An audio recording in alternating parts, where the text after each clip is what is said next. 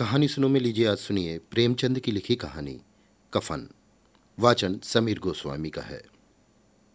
झोपड़े के द्वार पर बाप और बेटा दोनों एक बुझे हुए अलाव के सामने चुपचाप बैठे हुए हैं और अंदर जवान बेटे की बीवी बुधिया प्रसव वेदना से पछाड़ खा रही थी। रह रहकर उसके मुँह से ऐसी दिल हिला देने वाली आवाज़ निकलती थी कि दोनों कलेजा थाम लेते थे। जाड़ों की रात थी, प्रकृति सन्नाटे में डूबी हुई सारा गाँव अंधकार में लय हो गया था। घीसू ने कहा, मालूम होता है बचेगी नहीं। सारा दिन दौड़ते हो गया। जा, देख तो आ। माधव चिढ़कर बोला, मरना ही है तो जल्दी मर क्यों नहीं जाती? देखकर क्या करूँ? तू बड़ा बेदर्द है बे। साल भर जिसके साथ सुख चैन से रहा, उसी के साथ इतनी बेवफाई? तो मुझे उसका तड़पना और हाथ पाँव पटकना देखा नहीं जाता। चमारों का कुनबा था और सारे गाँव में बदनाम। घीसू एक दिन काम करता तो तीन दिन आराम करता। माधव इतना कामचोर था कि आध घंटे का काम करता तो घंटे भर चिलम पीता। इसलिए उन्हें कहीं मजदूरी नहीं मिलती थी। घर में मुट्ठी भर भी अनाज मौजूद हो तो उनके लिए काम करने की कसम थी। जब दो चार फाके हो जाते तो घीसू पेड़ पर चढ़कर लकड़ियाँ तोड़ लाता और माधव बाज़ार में बेच आता।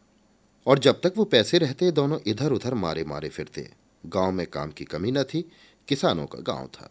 मेहनती आदमी के लिए पचास काम थे, मगर इन दोनों को उसी वक्त बुलाते, जब दो आदमियों से एक का काम पाकर भी संतोष कर लेने के सिवा कोई और चारा ना होता। अगर दोनों साधु होते तो उन्हें संतोष और धैर्य के लिए संयम और नियम की बिल्कुल ज़रूरत न होती। ये तो इनकी प्रकृति थी। विचित्र जीवन था इनका। घर में मिट्टी के दो चार बर्तन के सिवा कोई संपत्ति नहीं, फटे चीथड़ों से अपनी नग्नता को ढाके हुए जिए जाते थे। संसार की चिंताओं से मुक्त कर्ज से लदे हुए। गालियाँ भी खाते, मार भी खाते, मगर कोई भी गम नहीं। दीन इतने कि वसूली की बिल्कुल आशा न रहने पर भी लोग इन्हें कुछ न कुछ कर्ज दे देते थे। मटर आलू की फ़सल में दूसरों के खेतों से मटर या आलू उखाड़ लाते और भून भून कर खा लेते या दस पाँच ऊख उखाड़ लाते और रात को चूसते। घीसू ने इसी आकाश वृत्ति से साठ साल की उम्र काट दी और माधव भी सपूत बेटे की तरह बाप ही के पद चिन्हों पर चल रहा था, बल्कि उसका नाम और भी उजागर कर रहा था। इस वक्त भी दोनों अलाव के सामने बैठकर आलू भून रहे थे, जो कि किसी खेत से खोद लाए थे। घीसू की स्त्री का तो बहुत दिन हुए देहांत हो गया था, माधव का ब्याह पिछले साल हुआ था। जब से ये औरत आई थी, उसने इस खानदान में व्यवस्था की नींव डाली थी और इन दोनों बेगैरतों का दोजक भरती थी। जब से वो आई, ये दोनों और भी आराम तलब हो गए थे, बल्कि कुछ अकड़ने भी लगे थे। कोई कार्य करने को बुलाता तो निर्ब्याज भाव से दुगनी मजदूरी मांगते वही औरत आज प्रसव वेदना से मर रही थी और ये दोनों शायद इसी इंतज़ार में थे कि वो मर जाए तो आराम से सोएँ। घीसू ने आलू छीलते हुए कहा, जाकर देख तो क्या दशा है उसकी? चुड़ैल का फिसाद होगा और क्या? यहाँ तो ओझा भी एक रुपया माँगता है। माधव को भय था कि वो कोठरी में गया तो घीसू आलू का एक बड़ा भाग साफ़ कर देगा। बोला, मुझे वहाँ जाते डर लगता है। डर किस बात का? मैं तो यहाँ हूँ ही। तो तुम ही जाकर देखो ना। मेरी औरत जब मर गई थी तो मैं तीन दिन तक उसके पास से हिला तक नहीं, और फिर मुझसे लजाएगी कि नहीं? जिसका कभी मुँह नहीं देखा, आज उसका उघड़ा हुआ बदन देखो। उसे तन की सुध भी तो ना होगी। मुझे देख लेगी तो खुलकर हाथ पाँव भी ना पटक सकेगी। मैं सोचता हूँ कोई बाल बच्चा हुआ तो क्या होगा? सौठ, गुड़, तेल कुछ भी तो नहीं है घर में। सब कुछ आ जाएगा, भगवान दें तो। जो लोग अभी एक पैसा नहीं दे रहे हैं, वे ही कल बुलाकर रुपए देंगे। मेरे नौ लड़के हुए, घर में कभी कुछ ना था, मगर भगवान ने किसी न किसी तरह बेड़ा पार ही लगाया। जिस समाज में रात दिन मेहनत करने वालों की हालत, उनकी हालत से कुछ अच्छी ना थी, और किसानों के मुकाबले में वे लोग, जो किसानों की दुर्बलताओं से लाभ उठाना जानते थे कहीं ज़्यादा संपन्न थे। वहाँ इस तरह की मनोवृत्ति का पैदा हो जाना कोई अचरज की बात न थी। हम तो कहेंगे, घीसू किसानों से कहीं ज़्यादा विचारवान और किसानों के विचार शून्य समूह में शामिल होने के बदले बैठकवाजों की कुत्सित मंडली में जा मिलता था। हाँ उसमें यह शक्ति न थी कि बैठकबाजों के नियम और नीति का पालन करता। इसलिए जहाँ उसकी मंडली के और लोग गाँव के सरगना और मुखिया बने हुए थे उस पर सारा गाँव उंगली उठाता था।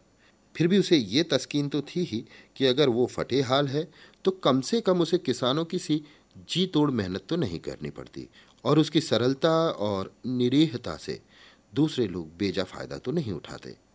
दोनों आलू निकाल निकाल कर जलते जलते खाने लगे। कल से कुछ नहीं खाया था। इतना सब्र न था कि उन्हें ठंडा हो जाने दे। कई बार दोनों की जबानें जल गईं। छिल जाने पर आलू का बाहरी हिस्सा बहुत ज़्यादा गर्म न मालूम होता, लेकिन दांतों के तले पड़ते ही अंदर का हिस्सा जबान, हलक और तालू जला देता था। और उस अंगारे को मुँह में रखने से ज़्यादा खैरियत इसी में थी कि वो अंदर पहुँच जाए। वहाँ उसे ठंडा करने के लिए काफ़ी सामान थे, इसलिए दोनों जल्द जल्द निकल जाते, हालाँकि इस कोशिश में उनकी आँखों से आँसू निकल आते। घीसू को उस वक्त ठाकुर की बारात याद आई, जिसमें बीस साल पहले वो गया था। उस दावत में उसे जो तृप्ति मिली थी, वो उसके जीवन में एक याद रखने लायक बात थी और आज भी उसकी याद ताजी थी। वो बोला, वो भोज नहीं भूलता, तब से फिर उस तरह का खाना और भरपेट नहीं मिला। लड़की वालों ने सबको भरपेट पूड़ियाँ खिलाई थी, सबको छोटे बड़े सबने पूड़ियाँ खाई और असली घी की। चटनी, रायता, तीन तरह के सूखे साग, एक रसेदार तरकारी, दही, चटनी, मिठाई। अब क्या बताऊँ कि इस भोज में क्या स्वाद मिला? कोई रोक टोक नहीं थी। जो चीज़ चाहो, मांगो, जितना चाहो, खाओ। लोगों ने ऐसा खाया ऐसा खाया कि किसी से पानी न पिया गया। मगर परोसने वाले हैं कि पत्तल में गर्म गर्म गोल गोल सुवासित कचौड़ियाँ डाल देते हैं। मना करते हैं कि नहीं चाहिए।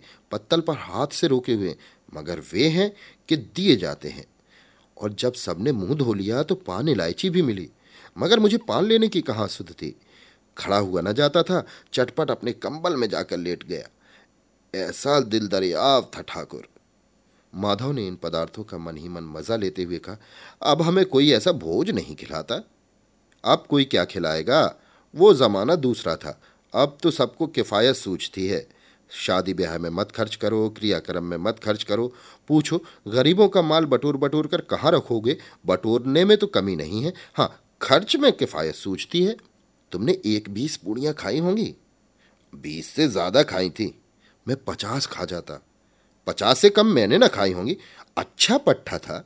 तू तो मेरा आधा भी नहीं है। आलू खाकर दोनों ने पानी पिया और अलाव के सामने वहीं अपनी धोतियाँ ओढ़कर पाँव पेट में डाले सो रहे।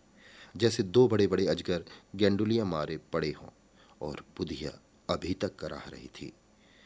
सवेरे माधव ने कोठरी में जाकर देखा तो उसकी स्त्री ठंडी हो गई थी। उसके मुँह पर मक्खियाँ भिनक रही थी। पथराई हुई आँखें ऊपर टंगी हुई थी। सारी देह धूल से लथपथ हो रही थी। उसके पेट में बच्चा मर गया था। माधव भागा हुआ घीसू के पास आया। फिर दोनों ज़ोर ज़ोर से हाय हाय करने और छाती पीटने लगे। पड़ोस वालों ने ये रोना धोना सुना तो दौड़े हुए आए और पुरानी मर्यादा के अनुसार इन अभागों को समझाने लगे। मगर ज़्यादा रोने पीटने का अवसर न था। कफन की और लकड़ी की फ़िक्र करनी थी। घर में तो पैसा इस तरह गायब था जैसे चील के घोंसले में मांस। बाप बेटे रोते हुए गाँव के जमींदार के पास गए। वो इन दोनों की सूरत से नफरत करते थे। कई बार इन्हें अपने हाथों से पीट चुके थे चोरी करने के लिए, वादे पर काम पर ना आने के लिए। पूछा, क्या है बेघिसुआ? रोता क्यों है? अब तो तू कहीं दिखलाई भी नहीं देता। मालूम होता इस गाँव में रहना नहीं चाहता? घीसू ने ज़मीन पर सिर रखकर आँखों में आँसू भरे हुए कहा, सरकार बड़ी विपत्ति में हूँ। माधव की घरवाली गुजर गई। रात भर तड़पती रही सरकार, हम दोनों उसके सिराहने बैठे रहे। दवा, दारू, जो कुछ हो सका, सब कुछ किया। मगर वो हमें दगा दे गई। अब कोई एक रोटी देने वाला भी नहीं रहा मालिक। तबाह हो गए, घर उजड़ गया। आपका गुलाम हूँ, अब आपके सिवा कौन उसकी मिट्टी पार लगाएगा? हमारे हाथ में जो कुछ था, वो तो सब दवा दारू में उठ गया। सरकार की ही दया होगी तो उसकी मिट्टी उठेगी। आपके सिवा किसके द्वार पर जाऊँ? जमींदार साहब दयालु थे, मगर घीसू पर दया करना, काले कंबल पर रंग चढ़ाना था। जी में तो आया, कह दें, चल दूर हो जाए यहाँ से। यह तो बुलाने से भी नहीं आता। आज जब गरज पड़ी तो आकर खुशामद कर रहा है हराम कोर कहीं का बदमाश। लेकिन ये क्रोध या दंड का अवसर न था। जी में कुड़ते हुए दो रुपए निकालकर फेंक दिए, मगर सांत्वना का एक शब्द भी मुँह से न निकला। उसकी तरफ़ ताका तक नहीं, जैसे सिर का बोझ उतारा हो। जब जमींदार साहब ने दो रुपए दिए तो गाँव के बनिए महाजनों को इनकार का साहस कैसे होता? घीसो जमींदार के नाम ढिंडोरा भी पीटना जानता था। किसी ने दो आने दिए, किसी ने चार आने। एक घंटे में घीसू के पास पाँच रुपए की अच्छी रकम जमा हो गई। कहीं से अनाज मिल गया, कहीं से लकड़ी, और दोपहर को घीसू और माधव बाज़ार से कफन लाने चले। इधर लोग बाँस बाँस काटने लगे। गाँव की नर्मदिली स्त्रियाँ आकर लाश देखती थीं और उसकी बेबसी पर दो बूंद आँसू गिराकर चली जाती थी। बाज़ार में पहुंचकर घीसू बोला, लकड़ी तो उसे जिलाने भर को मिल गई है। क्यों माधव? माधव बोला हाँ लकड़ी तो बहुत है, अब कफन चाहिए। तो चलो कोई हल्का सा कफन ले ले। हाँ हाँ और क्या, लाश उठते उठते रात हो जाएगी, रात को कफन कौन देखता है? कैसा बुरा रिवाज है, जिसे जीते जी तन ढकने को चीथड़ा भी ना मिले, उसके मरने पर नया कफन चाहिए। कफन लाश के साथ जल ही तो जाता है। और क्या रखा रहता है, यही पाँच रुपए पहले मिलते तो कुछ दवा दारू कर लेते। दोनों एक दूसरे के मन की बात ताड़ रहे थे। बाज़ार में इधर उधर घूमते रहे, कभी इस बजाज की दुकान पर गए, कभी उस दुकान पर। तरह तरह के कपड़े, रेशमी और सूती देखे, मगर कुछ जचा नहीं। यहाँ तक कि शाम हो गई, तब दोनों ना जाने किस देवी प्रेरणा से एक मधुशाला के सामने जा पहुँचे, और जैसे किसी पूर्व निश्चित व्यवस्था से अंदर चले गए। वहाँ जरा देर तक दोनों असमंजस में खड़े रहे, फिर घीसू ने गद्दी के सामने जाकर कहा, साहू जी, एक बोतल हमें भी देना। उसके बाद कुछ चिखौना आया, तली हुई मछली आई और दोनों बरामदे में बैठकर शांतिपूर्वक पीने लगे।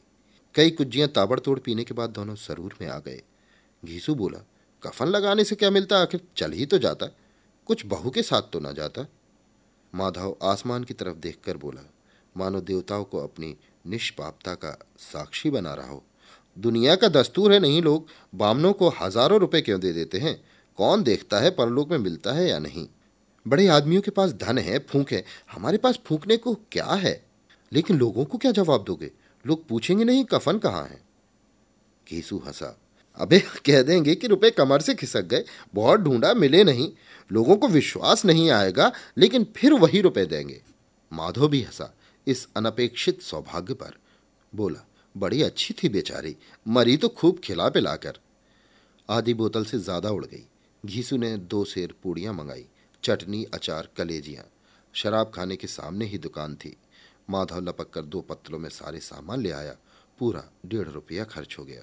सिर्फ़ थोड़े से पैसे बच रहे। दोनों इस वक्त इस शान से बैठे पूड़ियाँ खा रहे थे, जैसे जंगल में कोई शेर अपना शिकार उड़ा रहा हो। न जवाबदेही का खौफ था, न बदनामी की फ़िक्र। इन सब भावनाओं को उन्होंने बहुत पहले ही जीत लिया था। घीसु दार्शनिक भाव से बोला, हमारी आत्मा प्रसन्न हो रही है तो क्या उसे पुण्य न होगा? माधव ने श्रद्धा से सिर झुकाकर तस्दीक की, ज़रूर से ज़रूर होगा, भगवान तुम अंतर्यामी हो, उसे बैकुंठ ले जाना। हम दोनों हृदय से आशीर्वाद दे रहे हैं। आज जो भोजन मिला, वो कभी उम्र भर न मिला था। एक क्षण के बाद मन में एक शंका जागी, बोला, क्यों दादा, हम लोग भी एक ना एक दिन वहाँ जाएँगे ही? घीसु ने इस भोले भाले सवाल का उत्तर न दिया। वो परलोक की बातें सोचकर इस आनंद में बाधा न डालना चाहता था। जो वहाँ हम लोगों से पूछें कि तुमने कफन क्यों नहीं दिया तो क्या कहेंगे? कहेंगे तुम्हारा सिर। पूछेगी तो ज़रूर। तू कैसे जानता है कि उसे कफन न मिलेगा? तू मुझे ऐसा गधा समझता है। साठ साल का दुनिया में घास खोदता रहा हूँ। उसको कफन मिलेगा और बहुत अच्छा मिलेगा। माधव को विश्वास ना आया। बोला, कौन देगा? रुपए तो तुमने चट कर दिए, वो तो मुझसे पूछेगी। उसकी मांग में तो सिंदूर मैंने डाला था। घीसू गर्म होकर बोला, मैं कहता हूँ, उसे कफन मिलेगा, तू मानता क्यों नहीं? कौन देगा बताते क्यों नहीं? वही लोग देंगे जिन्होंने अब की दिया है। हाँ अब की रुपए हमारे हाथ ना आएँगे। ज्यो जो अंधेरा बढ़ता था और सितारों की चमक तेज होती थी, मधुशाला की रौनक भी बढ़ती जाती थी। कोई गाता था, कोई डींग मारता था, कोई अपनी संगी के गले में लिपट जाता था। कोई अपने दोस्त के मुँह में कुल्हड़ लगाए देता था।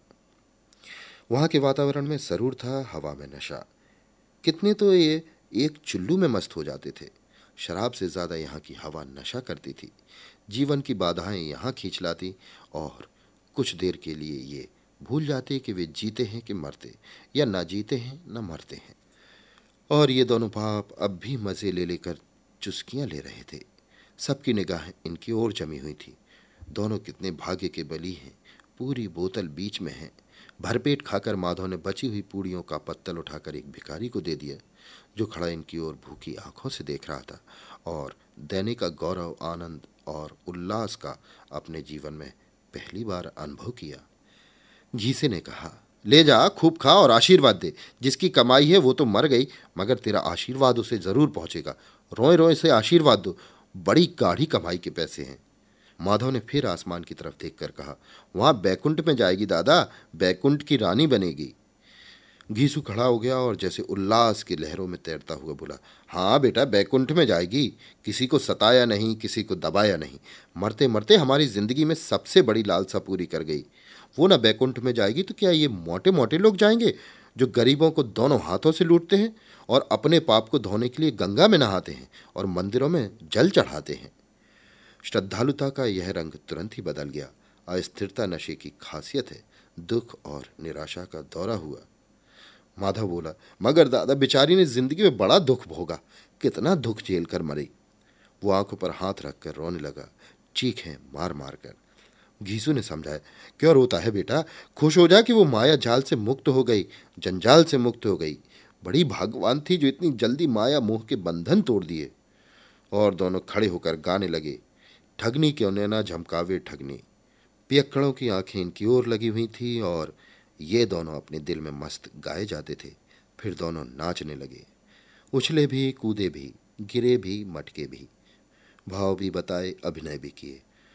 और आखिर नशे में मदमस्त होकर वहीं गिर पड़े। Ace is the place with the helpful hardware, folks. Ace is the only national retailer that carries Benjamin Moore paint, which means the paint you trust and a huge selection of colors are right in your neighborhood. And this Saturday only, you can pick up a free sample of Benjamin Moore at your local Ace. It's a great way to explore quality colors and find the perfect one for your place. So if you're looking for award winning service and a new look for your home, look no further than Benjamin Moore Paint at Ace. Offer valid August 1st for Ace Rewards members, limit one at participating stores while supplies last.